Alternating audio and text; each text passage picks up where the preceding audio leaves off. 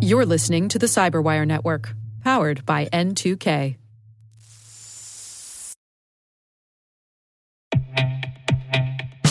And now, a word from our sponsor, SpyCloud, the leader in operationalizing cybercrime analytics.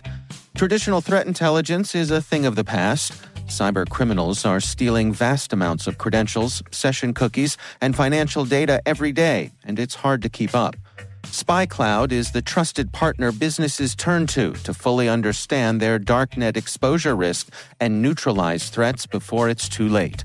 SpyCloud alerts your organization as soon as an employee or customer's data appears on the darknet, so you can act faster than bad actors to prevent cyber attacks like ransomware, session hijacking, account takeover, and online fraud. With insights from the industry's largest repository of recaptured data, protect the digital identities and systems most important to your business. Get your free corporate darknet exposure report at spycloud.com slash cyberwire and see what information criminals have in their hands today. That's spycloud.com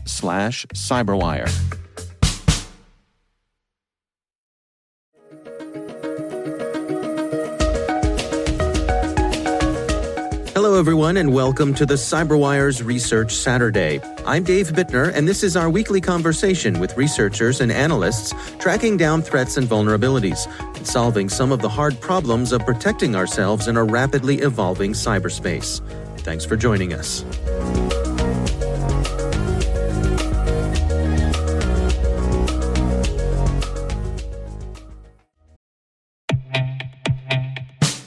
And now, a word from our sponsor, Syxsense provides award winning cloud based automated endpoint and vulnerability management solutions to streamline IT and security operations. With its advanced platform, businesses gain complete visibility and control over their infrastructure, reducing IT and security risks and optimizing operational efficiency. With Syxsense, you'll get real time alerts, risk based vulnerability prioritization and remediations, and an intuitive automation and orchestration engine so you can focus on your core business goals. Confident in the knowledge that your enterprise is secure, compliant, and running smoothly. To learn why enterprises choose Syxsense, visit syxsense.com.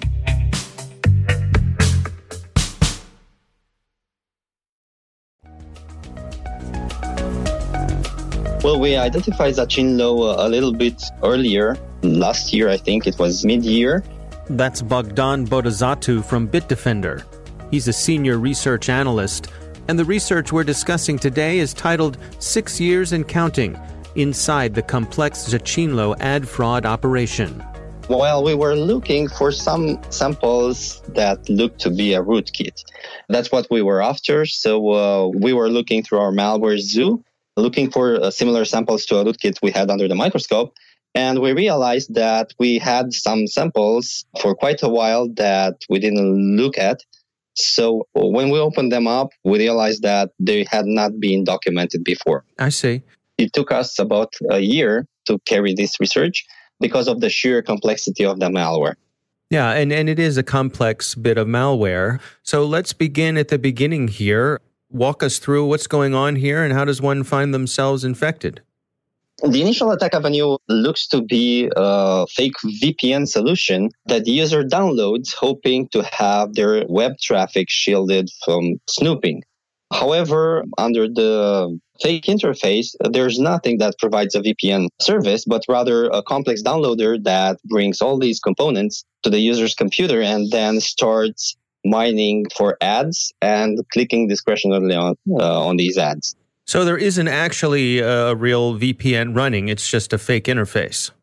Exactly. And uh, what we saw in our telemetry is that it mostly affects United States customers along with several other countries. We presume that this VPN uh, application has been advertised uh, hackers have kind of created some marketing campaigns around them, maybe some landing pages, maybe uh, they bought some advertising leading people to this download, maybe some social media advertising, and so on, because the malware is strictly spread across several countries, while other countries do not see any traces of this incident. Hmm, interesting.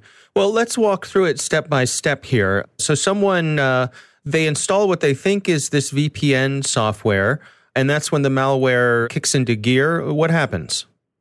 The malware brings some extra components on the system, some of them uh, being related to displaying uh, ads, and some of them being related to cloaking the malware from the operating system or from the antivirus itself.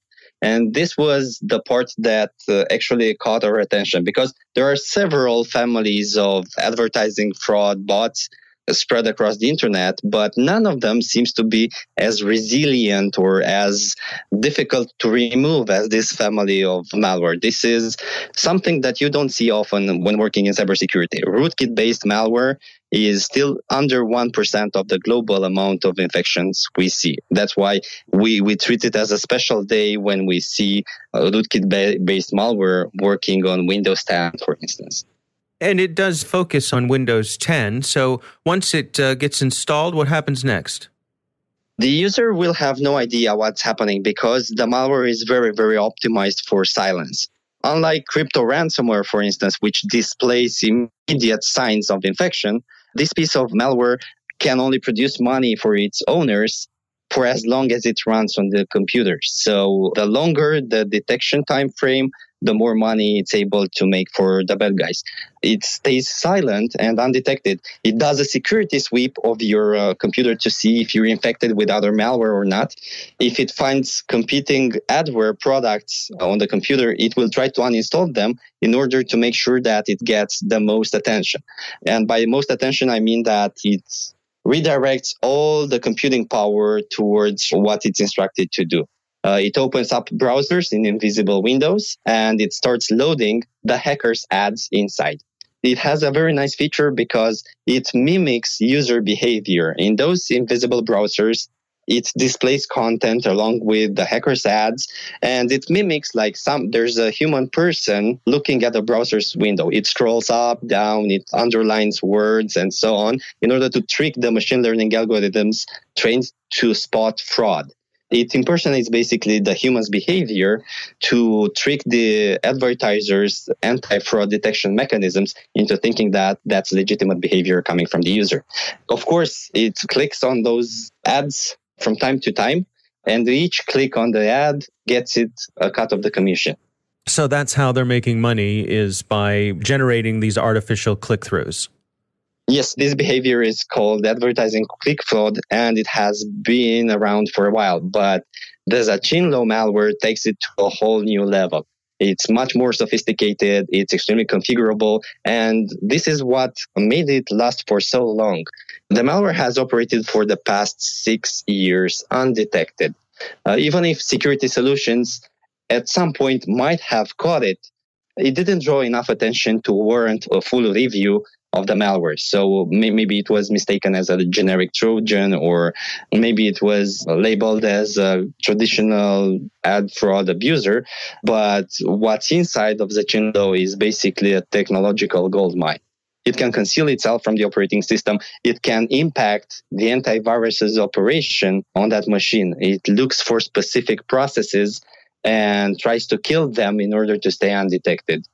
Most likely, it is very effective because, judging by the number of updates we've seen, more than 2,500 updates in the past six years, this operation requires heavy maintenance. And hackers have put a lot of effort into improving it, into maintaining it, making sure that it's tested and it works great. So they have some sort of quality assurance processes maintaining this kind of malware is expensive. So probably they're getting a lot of revenue by just operating them to justify the effort. And I suppose they may be investing in advertising this fake VPN. So they, they may be putting some money out there as well. Yes. Um, in the business world, in the real business world, you have to fork out money to make money. And this happens to the cybercrime ecosystem as well. More and more uh, cyber criminal groups actually operate uh, like businesses. For instance, they advertise themselves or they invest a lot of money in getting high quality translations for ransomware, for instance, that goes international. And it has to be localized into the user's native language to maximize the revenue and so on. So, yes, I think that there's a lot of effort cyber criminals have put into developing, maintaining, and advertising this strain of malware. Now, this malware has some fairly sophisticated methods for maintaining persistence. Can you take us through what's going on there? Yes. The first thing that's noticeable is the way the rootkit protects the entire malware and its files. It's the first step towards persistence because just by shielding it with such an advanced technology, the antivirus solution cannot detect and block any of its com- components. Secondly, in order to minimize the noise, the malware makes a lot of use of the Windows registry to store configuration files, to store binary files, and to make sure that there's no file left you know, when a reboot or a shutdown operation is initiated. It dissolves itself by overwriting all the files with zeros. So, in case of a forensic analysis between restarts, for instance, there's no traces left behind for a security company, for instance, to to analyze. This is quite an advanced job that we rarely see in commercial deployments of malware. So it's loading itself into RAM when the system boots and then operating, and then on shutdown, it, it scrubs the files that it loaded from and then rewrites random files. Am I following you correctly there? Yes, exactly. It creates new files uh, in new locations in order to perpetuate this infection. So even if you knew the previous locations where the malware hides its files, after a new restart, most of the files will be located somewhere else. It gives the security solution a run for its money while it's operating. And, and how does it go about uh, evading antivirus and other security solutions? The first thing that the malware does is looking for uh, processes that are known to be associated with security solution. It looks inside the processes memory for strings that might give away the fact that they're uh, a security solution. Secondly, it looks at the digital certificates of the processes running uh, into the memory and looking for known vendors of security solutions. And because it has tremendous access to the operating system's kernel, the malware can actually shut the security solution down or at least cripple several of its processes in order to make sure that the anti-malware solution does not uh, run a scan on those files. Hmm. Now, what is going on in terms of communications with the command and control server? Uh, the communication with the command and control server is extremely complex. The malware has several components that talk to the command and control center, trying to get new campaigns, making sure that the bots installed on the uh, computer are running the latest version available and they download the new versions if the bots are outdated.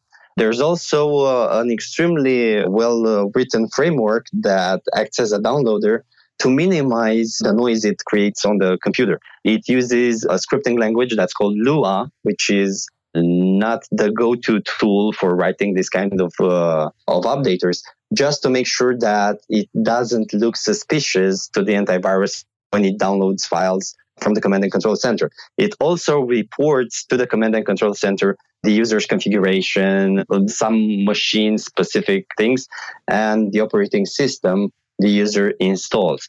Additionally, it also sends screenshots to the command and control center. This is extremely unusual for a piece of uh, aggressive adware it's more custom to e-banking trojans or to advanced persistent threats.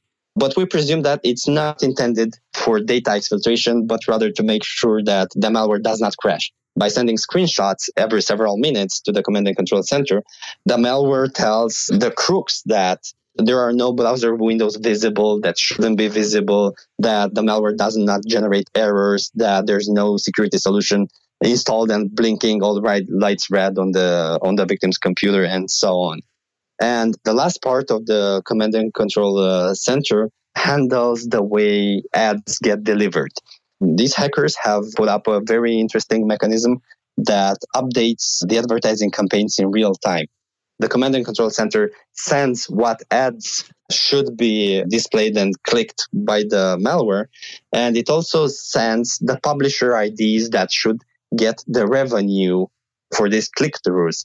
So um, hackers have some sort of a failback mechanism. If one of the advertiser IDs get blocked for abuse, they will send different advertiser IDs to cash the money. Now, given the sophistication of what's going on here, what are your notions in terms of attribution? Do you have any sense for who's behind this? It's very difficult to tell because it targets a wide range of geographies from the United States to Indonesia. It's very hard to tell who is behind it. Secondly, this is a commercial threat. So it doesn't use or reuse techniques or tactics that we have seen in the past used in advanced persistent threats or in different malware families. It looks like it's a standalone operation that is operated by somebody who didn't have any contact or didn't have any previous operations that we know of. That's the beauty of advertising fraud. These guys can be pretty much anywhere in the world and targeting different countries. So it's very difficult to attribute it to a specific actor or to a specific country. So, what are your recommendations in terms of uh, people protecting themselves against this? First and foremost, good protection uh, starts with good prevention. The first and most effective way of staying safe is having a security solution that's able to intercept that fake VPN installer in the first place. Secondly, uh, when it comes to this specific attack, a rootkit based piece of malware can compromise the system and the antivirus running atop of it. So um, it's very difficult to remove it unless you either format the computer and install a new operating system from scratch, or you use a live CD to boot a security solution in rescue mode and run a system scan outside of the operating system. The operating system will lie to the antivirus and to the user as to whether it's infected or not, because that's the mission of the rootkit to conceal the infection from the security solution and from the user. That's why we highly recommend that the users get a bootable USB drive or a live CD if they have a, a CD slot on, on their machines and boot from that live CD or USB drive to initiate a scan. Now, is there an easy way for someone to check to see if they're infected by this? The only way that would work 100% is to use the live CD. By initiating a scan from inside the operating system, you wouldn't get accurate results but uh, be aware that whenever your antivirus behaves erratically or uh, your computer is sluggish, this could be a telltale sign of infection. So uh, if you have any doubts, you should run a live CD.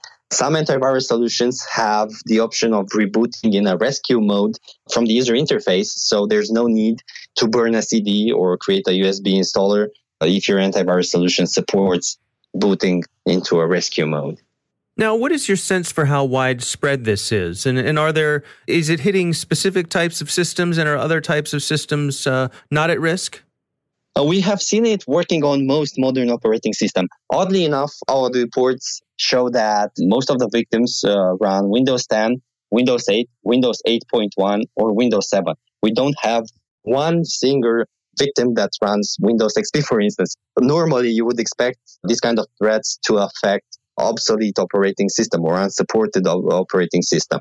It's a good sign that hackers are riding on the adoption wave of modern operating systems and uh, they are developing with the new platforms in mind.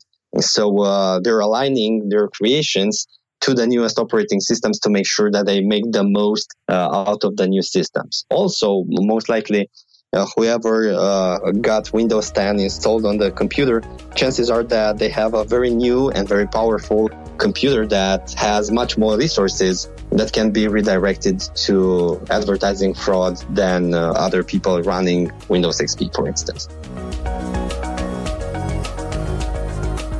Our thanks to Bogdan Botezatu from Bitdefender for joining us. The research is titled Six Years and Counting Inside the Complex Zacinlo Ad Fraud Operation. We'll have a link to it in our show notes. You can also find it on the Bitdefender website.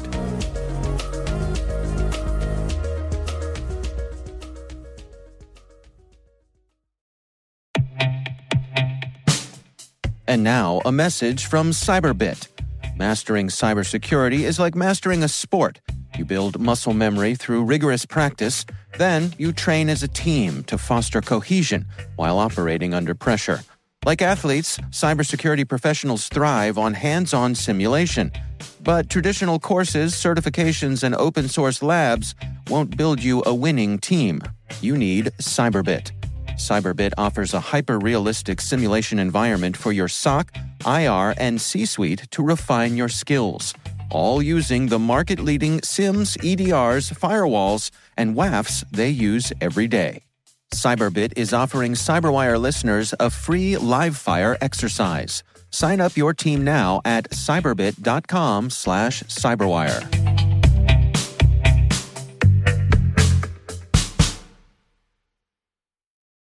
The Cyberwire Research Saturday is proudly produced in Maryland out of the startup studios of Data Tribe, where they're co building the next generation of cybersecurity teams and technologies. Our amazing Cyberwire team is Elliot Peltzman, Puru Prakash, Stefan Vaziri, Kelsey Bond, Tim Nodar, Joe Carrigan, Carole Theriault, Ben Yelin, Nick Veliky, Gina Johnson, Bennett Moe, Chris Russell, John Petrik, Jennifer Eiben, Rick Howard, Peter Kilpe, and I'm Dave Bittner. Thanks for listening.